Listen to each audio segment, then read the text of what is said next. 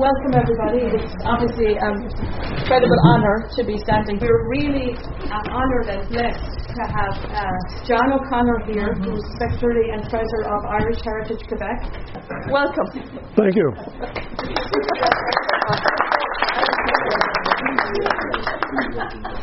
the idea of the talk is to give you a little information on the Irish in Quebec City and also in the surrounding area you'll see different representations of what happened, and I've managed to sneak a few of my family members into some of the uh, presentation. There we go. Anyway, usually when we when I do this, I have to put a little thing or two in there to so people can catch up on their Irish history, which probably is not needed with the group that I have here.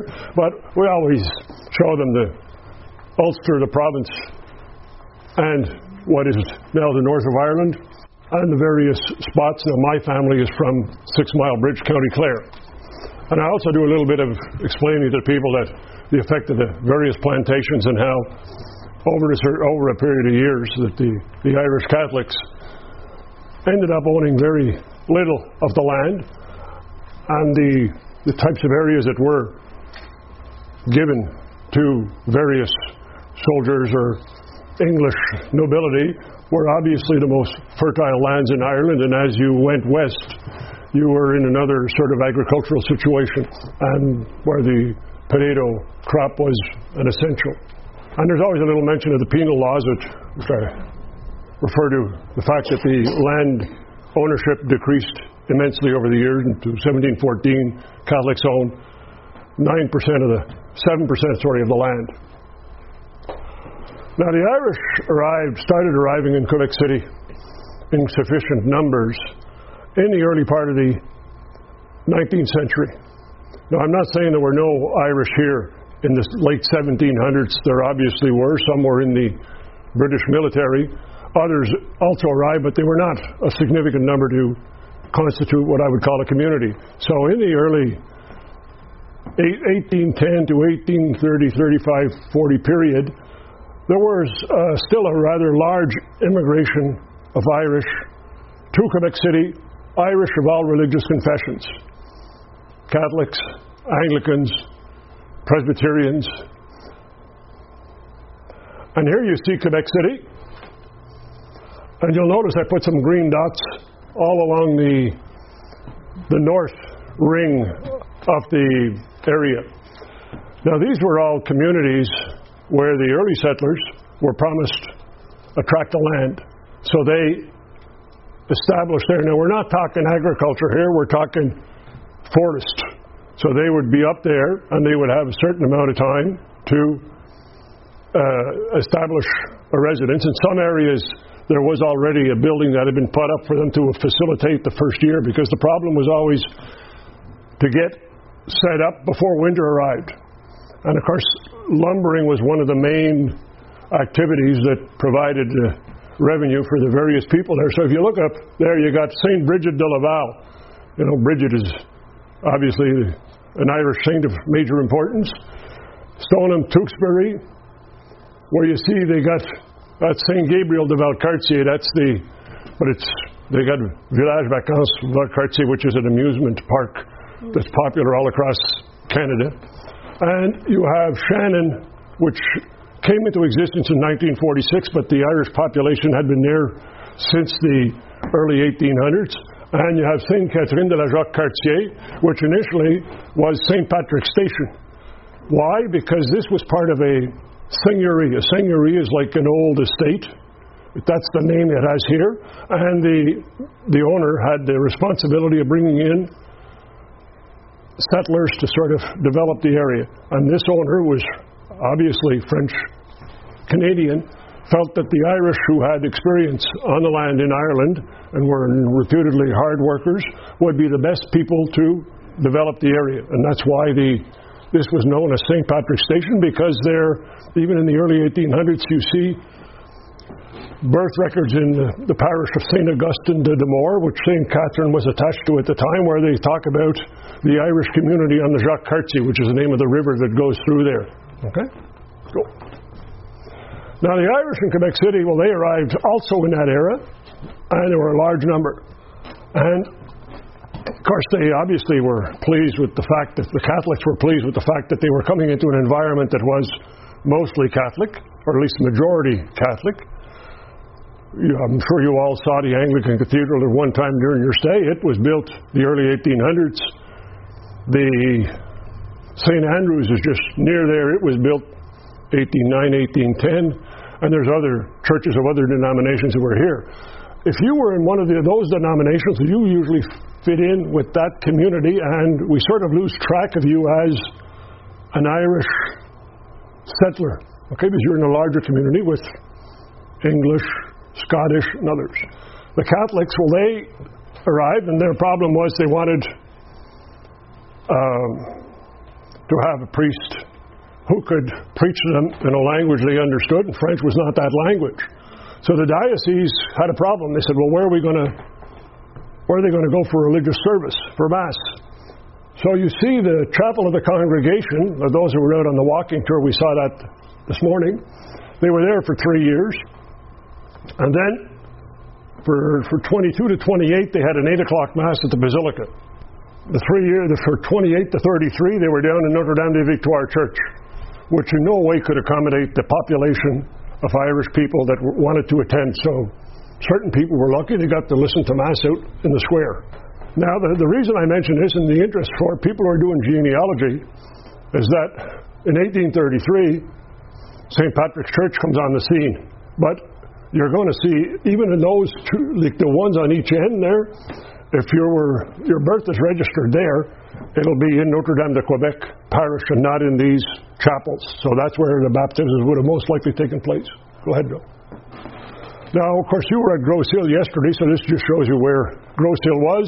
It was opened in 1832 because the previous year in Europe there was a cholera epidemic, and it was likely that the cholera would arrive here the year after. That's the way it works with epidemics. Starts there and moves westward. Quebec City lost about 3,000 people during the 1832 cholera epidemic. And the problem at the time was where do you bury them? And the solution is always as far out of town as you can get. In town, but as far away from the area. So the, the area chosen is the area you see de Salaberry Street and Grand Allée. Certain of you were on saw de Salaberry today. And that area there, you see cholera burying grounds. It's right under St. Patrick's High School today. And the Catholic burying grounds. Well, Notre Dame de Quebec at the time purchased the property from the government and they set up a uh, cemetery. But the Irish had one half of it and the French Canadians had the other half for a while. Go ahead, Joe. The Irish were determined they wanted their own church and they wanted a parish. So they purchased land that we some of us saw this morning and they started erecting a church in 1831 Cornerstone was laid in 1832, but then a cholera epidemic hit. Everything was suspended for a while, and eventually it was opened in July 1833.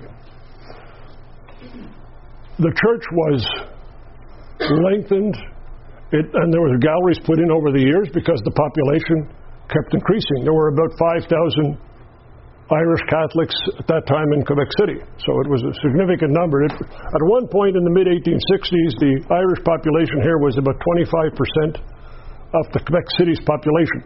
You've got to realize at the time, the French speaking population had not started to converge on Quebec City. They were in the outlying areas.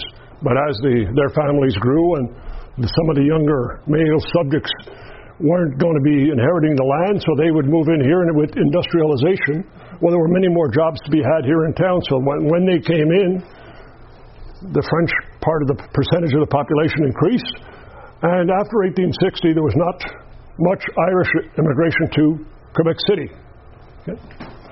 1856, the Irish had been trying for a while to get a, a parish. And the problem is in Quebec City, parishes have a a geographic area attributed to them. The Catholics of Quebec, English speaking Catholics, wanted a parish that encompassed the whole city. In other words, it was superimposed on the other French language parishes, and the diocese was not enthusiastically in support of that. So what happened was they addressed the the Parliament of the United Canadas. At the time, we were what we'd say Ontario and Quebec were in an entity, and they succeeded in getting a private bill passed that created the parish of the Catholics of Quebec speaking the English language. Now, since the church was already St. Patrick's, colloquially, it's referred to as St. Patrick's Parish. It's always been known by that name. Go ahead. This man, sorry, Joe. This man here was the Irish priest who was tending to the community here. He was born in 1796 in Abbeyleix. He immigrated here in 1817. He studied for the priesthood here in Quebec, and he was a priest assigned to the diocese Notre Dame de Quebec, but who was specifically uh, given the responsibility for the Irish. He was there for three years. Then they sent him to the St. John's, New Brunswick for three years. Some felt that he was supporting the Irish too much. Then he came back in 1828, and what you see in his left hand is the architectural plan for the, par- for the church that is on McMahon Street down here. At the time it was St. Helene Street, but it's now been nicknamed McMahon Street in his honor. Go ahead, Joe. Now, this is the church as it looked originally. And Thomas, Thomas is a famous uh, church architect. There are four generations of them a father, a grandfather, a father, a son, and a nephew. And they're, so you, you, and this church was enlarged twice. And behind the hall, there was behind the church there was a parish hall where the St. Patrick's Catholic and Literary Society met and had publications for those who were interested. Go. This is what the interior of the church looked like. Uh, very, uh, very elaborate, and you see the. They had the balconies that were added on later on to accommodate more Catholics.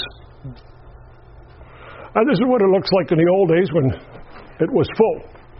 So this is the, uh, I'm pretty sure, standard uh, Sunday celebration at St. Patrick's Church. Now, when you have a church, of course, eventually you need a presbytery to lodge your the parish priests, and this is in the right in the vicinity of the church. It was built in 1854. The building is still there today, and it's uh, into, divided into apartments there now. And the Father McMahon that you saw a few minutes ago, he died in 1851, so he didn't get to live there. But those that succeeded him lived there, and there were accommodations for eight to ten priests, even though at the time there were only one or two in the parish. 1874, the Redemptorists were brought in by the diocese. And they, uh, the Redemptorists were pretty uh, demanding group. Their initial demand was everything the parish owned had to be given to them. And of course, this led to a revolt in the parish, and they didn't really get well received when they first arrived. Now they were uh, they they arrived from Philadelphia, but they had sort of how would I put it drafted a lot of their Irish recruits in the states to send them up here. So they Irished up the the priest the corps of priests here, and they they arrived in 1874, and eventually you know, things settled, and they were here for 125 years. So these are this is taken 25 years later. And as you can see, they were well fed while they were in Quebec City. okay, and this is behind one of the buildings you see that we, we walked by this morning. Schooling was a problem also. So they, they wanted to have schools, obviously, for the young Irish men the women tended to go to the convents that were run by orders of nuns. They'd have an English language class within a French language school. So this is the first school that was opened up. That's near the St. John's Gate. There's a street right there. It was run was brought, run by the Christian Brothers. They arrived in 1843. Now, a major part of the Irish population in the 1840s lived down on Champlain Street. How many were on the terrace to, while they were here? in front of the Chateau? Many of you?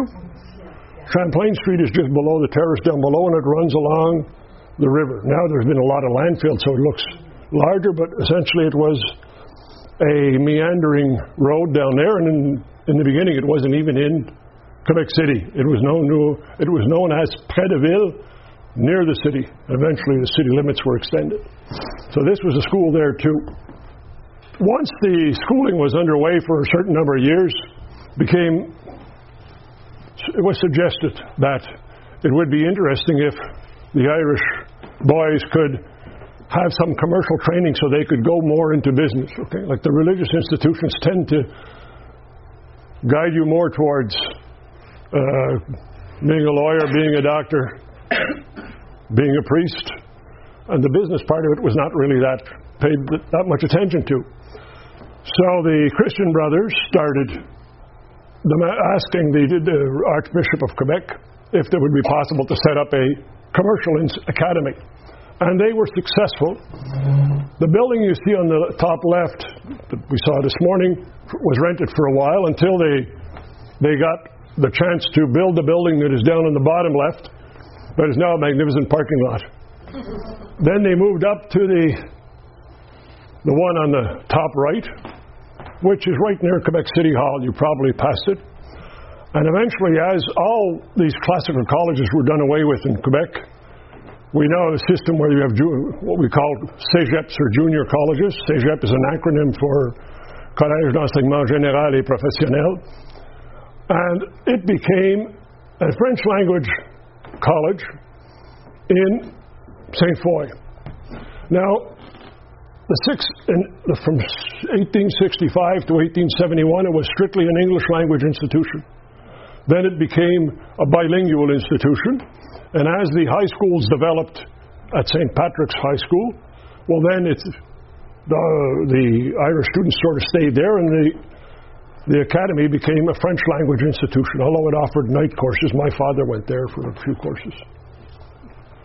This is the ground area around St. Patrick's Church, and you can see that St. Patrick's Church is up there, RC. You can see behind they got RC Institute, that's St. Patrick's uh, Literary Institute. Elgin is there, and you see further over they got the Commercial Academy. Once they had the, the church there, the Commercial Academy, the two schools I showed you before, they decided they, the, the parish decided it would be better if the schools were merged. So they built a school right in front of the church. And it opened in 1884. So that's it there. Then, of course, the parish needed a. This is the old cemetery that they were operating the Salaberry. Well, the move, as the city expanded, the temptation was, well, let's find something outside the city. So they, they purchased the Woodfield estate, which was the estate of a various lumber barons, but the manor house had burnt down twice, so, and the lumber industry was on a bit of a decline. So the lumber barons were liquidating their properties or were selling them because their often their children were not interested in sticking around here. They went back to the Great Britain or Scotland. So this was the cemetery that was opened in 1879. There are now over 20,000 people buried there, including many that were in the previous cemetery and are in a common plot there. This is one of the buildings that's still there from the Woodfield era. It was the stable for the the, the owner of the estate. During St. Pat's tenure, it was a chapel for a while, it was a warehouse for a while, and now it's a building in search of a vocation. The school that you saw down on Champlain Street was, was acquired by the parish in 1885, and they opened the Chapel of Our Lady of Perpetual Help. Now, it's the same building you saw before, except from the, the water side. And there's an extra floor underneath it on that side because there's a slope there. It looks small on one side and larger on the others. And of course, the two, th- the two annexes at the end were put on when it was converted in the 60s to a condo establishment, okay? Now, the Irish that arrived in Quebec, this is what they would have seen, especially those that arrived Great Famine era or a few years after. Like my family arrived 1850. This is what they would have seen in Quebec City timber coves all the way from, well, I'm sure a lot of you saw the Quebec Bridge. So from the Quebec Bridge right down to the in front of the Chateau Frontenac, there were timber coves all along the St. Lawrence River. And this is what timber coves received. They received la- rafts of square timber from as far away as the Great Lakes, the Ottawa River. They were rafted down to Quebec, and a raft would have been a wooden rectangular assembly with different sticks of wood put on it according to what essence they were, and some were more buoyant than others, so you could put more on there. And they would come down here and they would be stored in one of the coves, waiting to be shipped over to Great Britain, to Ireland, even to some of the Scandinavian countries. So when you arrived and you were one of the less fortunate Irish of, say, the 1848, 1849, or even 1847, you didn't really arrive as an immigrant with a lot of belongings, and you saw this going on, and you say, Well, I can work there. So the Irish along Champlain Street rapidly took control of the loading of timber to be shipped overseas. Now, this is a six month a year operation because in November the river freezes over. And it stays that way until early May. So they would work six months, and a lot of them would go down to the southern United States by train and work down there, leaving the families here. Okay, so they'd go down there. Some of them decided they liked the southern United States, so they didn't come back. The family went down, but there's so there, we have some down. Unfortunately, in the area, of Corpus Christi, in Texas, and that, their families that were in the vicinity that went down there. Now they're maybe in trouble there now. Now this is what square timber looks like. Okay, and you can tell by the size of the people there that it, these are sticks of wood that are sometimes 60 feet long, two feet by two feet, and you've got to get them into the hold of a ship. And this is done by muscular power. So, and you would work eight to ten hours a day, depending on the period.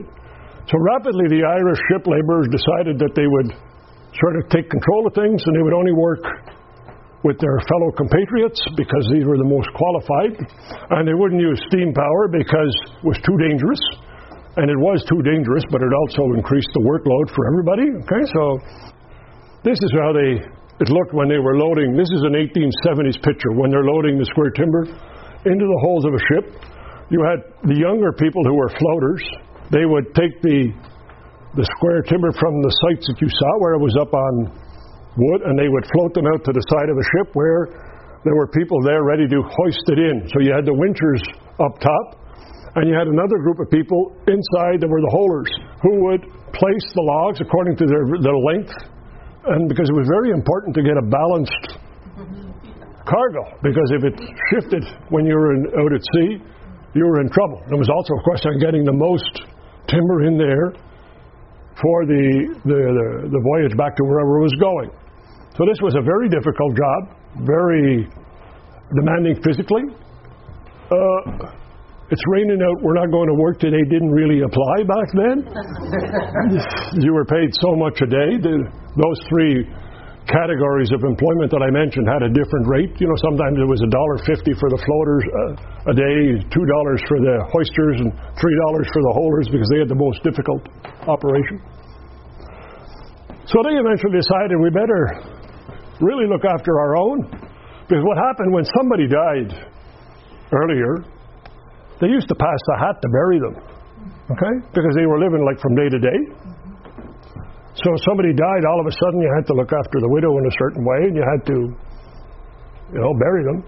So they they attempted for many for several years to try and for and get recognition from the government to form a benevolent society. Now, benevolent society is basically workman's compensation and a funeral cooperative. That's the way I describe it. And they collected 25 cents a month from their members. Went into a pot. If you were hurt on the job, they paid you so much a, a month for your till you recuperated. And when you died, they gave twenty dollars to your widow. I sometimes say facetiously they also gave a list of the single members of the association. because if you look at the marriage records, uh, somebody, you know, you see enough. This is a time where if you were suddenly widowed and you had a couple of kids, you were on Champlain Street and the community was there. Well, you got a proposal very quickly from somebody else. Okay, and it was always uh, it was usually in your best interest to take it up too. Okay, sometimes it was even a brother of the previous husband and things like that. It's a reality of uh, life in that time period. Of course, once you got this organization, you were able to uh, pretty well act as a labor union at a time when labor unions were outlawed. that didn't exist. Any, any two people that talked to him about their wages could be accused of, uh, what was it called? Anyway, it was an infraction in common law. So, but it didn't stop the, the Irish from holding strikes, closing the port, and they were dealing with the ship captains. Now, a ship captain could make two cross ocean voyages a year. So if you closed the port down for 10 days, you were making the second trip back a little more difficult to imagine because they didn't want to get here very late in the season and have to, you know, confront some very bad weather in the St. Lawrence. So you had a real negotiate bargaining power to negotiate with these people, and usually the captains capitulated, much to the chagrin of the lumber exporters in town here. Now, these are the names uh, that are mentioned in the Act incorporating ship laborers, and when Quebec City merged in the early 2000s with the other suburbs, we had a lot of streets that had the same name. There was one in Sillery and one in Quebec and one in St. Foy, so they had to rename the streets. And I submitted the name of Richard Burke because he was the, of the seven initial members, he was the one who lived the longest in Quebec City because he died in 1914. He lived here for over 65 years. And I was lucky enough they decided to retain his name and put it on a little street down in Lower Town. Now, at the time, I was really worried. Well, I was worried a bit, say, because names that weren't French or French sounding were not always received well in some of the suburbs. So I went down to check out this street where they were going to put it, and it was pure joy. There were no addresses on the street. because it's, it's, it's an area where the buildings on both sides of the street are former warehouses that have been converted into residential apartment buildings, but the entrances are on the two other streets and not on that street. So we got, we got that one in the books. Now, if I look like I'm enthusiastic about ship laborers and things like that, this is just the green dots are the ship laborers in my ancestors or family. You see, and Richard Burke happens to be one of them, although I only found that out about 10 or 15 years ago, you know. I'm the O'Connors, and you look at the first two generations were ship laborers, and so all of these people were ship laborers. And and I was a union president for a while at one of the public colleges here, so I usually fall on that side of the negotiating table, you see. Now, this is a little set to that occurred on Champlain Street in 1879. That was a period where the, the workload was diminishing in the port. Uh, ship construction had taken to other materials. Square timber wasn't important. We still shipped timber out, but others in other configurations. And the the ship laborers at that time had five sections. On this side of the river, there was the Champlain Street one, and there was the one down in the St. Charles River, where there was a lot of shipbuilding and they did less work. So they felt that they weren't getting the uh, a fair share of the of the jobs available. So they they seceded and they cut the rates and they formed their own association, which called was called l'Union Canadienne. Okay, now, as I told people this morning, at the time, Canadiens, Quebecers that we call Quebecers today, at the time they were Canadiens, and the others were, you know, étrangers, strangers, okay? So they decided they were going to do what the ship laborers usually did. They went on their anniversary once a year. They did on a they did a, a long parade through town to show off, to show that they were responsible citizens, disciplined, courteous, sober, and they would march all across town and salute the newspaper offices, the parliament, and that. So they, the, the other group decided they'd do the same thing. Now the city authorities intervened and said, well, maybe you should not go on Champlain Street this march. And they said, the Irish at the time there was the five sections used to do this march. They go everywhere. We're going everywhere. So when they got down below on Champlain Street, there was a reception party, and they were set upon by people up top throwing things down, and by there was gunfire. Two were killed, 30 were injured, and martial law was declared in Quebec City. They brought the the uh, militia out, and they they they put a line across Champlain Street so that nobody could get in and nobody could get out. And then what do you do? You call the priest of St. Patrick's Parish and you call the priest of the French parish, the rectors. You get them in with the city officials and you negotiate a peace settlement, which they did. Okay? So after that, the work was separated a bit differently. Now, this goes to show you this is the only numbers that I found regarding the ship laborers. Now, at the time in Quebec City, we have a population of 60, 70,000. And on Champlain Street, there are close to 2,000 who are Irish who are working in the industry. So when we talk about what allowed the Irish population to establish themselves in Quebec City and to flourish, the ship laborers, to my mind, are one of the most important elements of the whole equation because it's nice to have access to Catholic religion and schools, but you got to eat your three squares a day. Okay, and this is what guaranteed that. And if you were hurt, you had a support group at your disposal. Disasters happen. This is the landslide of September 1889 on Champlain Street.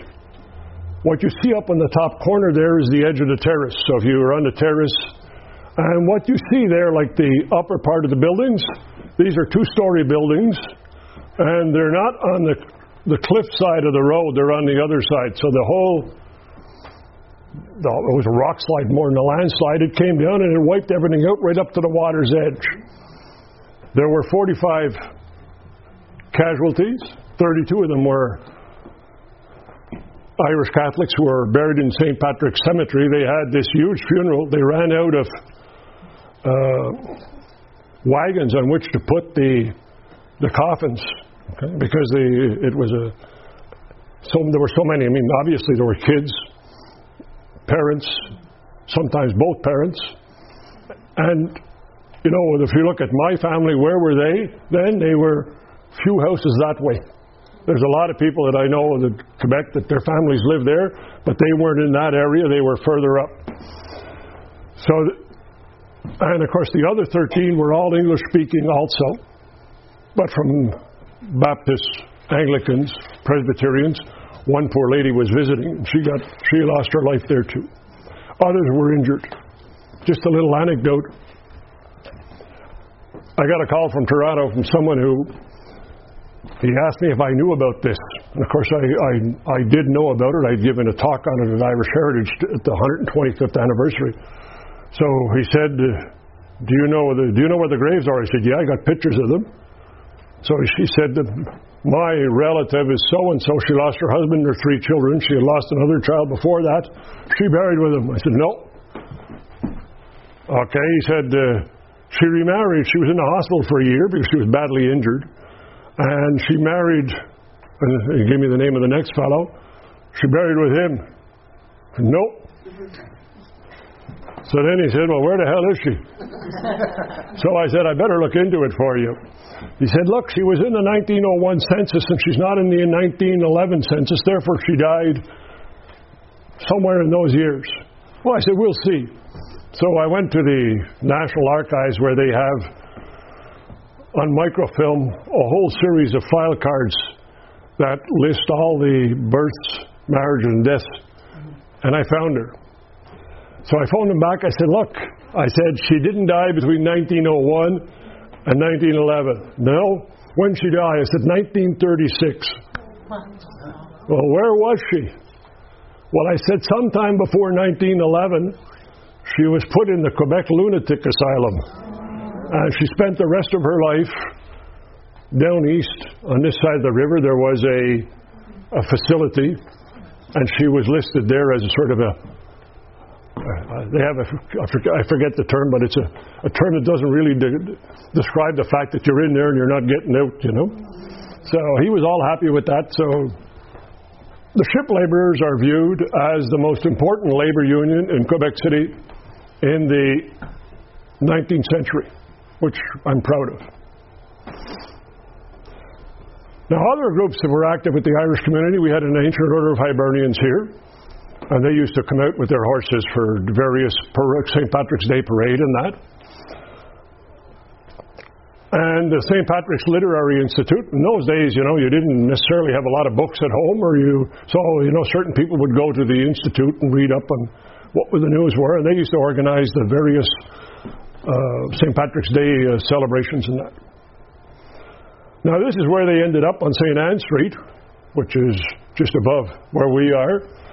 And they, at one point, they had a, a building right behind the church, but when the church was expanded, they moved up here and they bought a Presbyterian church that they rechristened Tara Hall. Nice name. And it was their facility where they put on their shows right beside the, their office building, if you want. Now, my this is my grandfather, John O'Connor, and of course, he, this is taken in the 40s, and he was a member, probably the 30s actually. He was a member of Literary Institute and the AOH, and these are their insignia that they would wear. One side was colored, and when you went to a wake or a funeral, you flipped it over, and the other side was black. Okay? And he was a provincial policeman.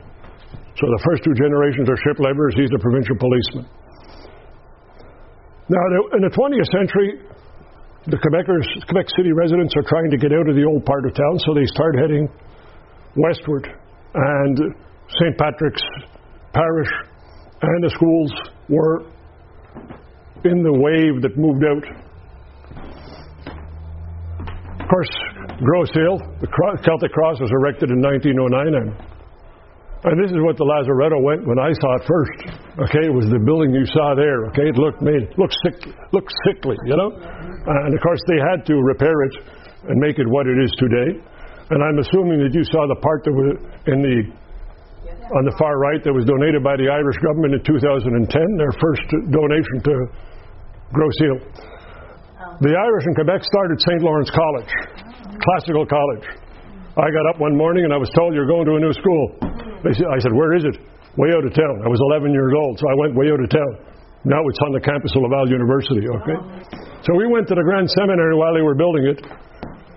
Then we, I finished two years at Classical College was four years of high school, four years of college. And you got a diploma from Laval University, Bachelor of Arts. So then the other school was, they built their own here. When the classical colleges were abolished, well, they had to go somewhere else until they found who, how they could affiliate with a college. So they went to the bowling alley, which is by the green dot there. Okay? They had taken the pins out in the alleys, okay? But I mean, it was still a bowling alley. And that's where they are now. They're trying, they're St. Lawrence campus of a three city. And of course, these are the 26 original students. That was the whole campus. They call us the pioneers. Okay, and 13 were from Quebec City. Most of them are of Irish uh, descent. And the graduates, I'm the sleepy guy up there. There were only seven of us left, you know. Okay, I'm the first graduate. Celtic Stone, the Celtic Cross on Champlain Street. If you haven't seen it, it's well worth a visit. Okay, there's two dates there because the stone was supposed to come across on the Jeanie Johnston, but the Jeanie Johnston didn't make it in 2000. So then James Callery, who donated the stone to us, sent over everything except the capping stone, which is the the triangular piece up top, which has very provocative images on both sides. Sheela-na-gigs, which are the male and female sex organs uh, enlarged quite a bit. okay, so then we we had a ceremony in 2000 and it was the capping stone was coming over on the Jeanie, which only arrived in 2003. Mr. Callery had lost patience. The capping stone had already arrived, but we were we waited 2003 and we put it up then with another ceremony. Now this here you see Marianne O'Gallagher. She's the one who has who, who determined all the designs on the cross. She's one of the founders of Irish Heritage Quebec, sister of Charity of Halifax for many years. When she retired from teaching, she retired from the uh, community because she wanted to work on Irish history in Quebec City, and she's one of the main persons responsible for having a national park on Grosse Île because her grandfather was in the AOH and her father was, uh, you know, the there at the, the time. The lady on the left is Eileen Ann Brannigan, who is the sculptress who did all the work. Okay? This is James Callery at the inauguration ceremony. I was lucky I was on the committee. I had the best job. I was a chauffeur for 10 days. Never answered so many bloody questions my whole life. My God, he had questions, but he was, you know, interesting and nice man.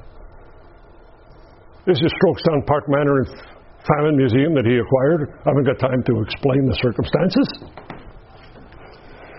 The Jeanie came over in 2003, arrived here to 20 or the end of September. We thought it was going to be bad. As soon as it turned the the bend in the river, started to get sunny. Whole weekend was sunny. Hmm. We got sunburned out there on Saturday. We had 3,000 people who visited the ship and paid $9 to go see it. So it was a tremendous success. Well, this is the St. Patrick's Parade that's back. That was Joe in one of his, his younger era there, you know. You know, and I always get in the back, pictures and crowds. You see, I'm way in the back there. This is Marianna, who was the Grand Marshal. Unfortunately, she passed away about two months later. Now, this is the National Famine Commemoration in Glasnevin Cemetery in 2016. And the Celtic cross that is there was designed by Aileen Ann Brannigan, who did ours here. So, and she is now uh, one of the top three or four designers in Ireland, and I'm very, very proud of it. And I'm happy that you know she's had such success because she does wonderful work. And thank you for your attention.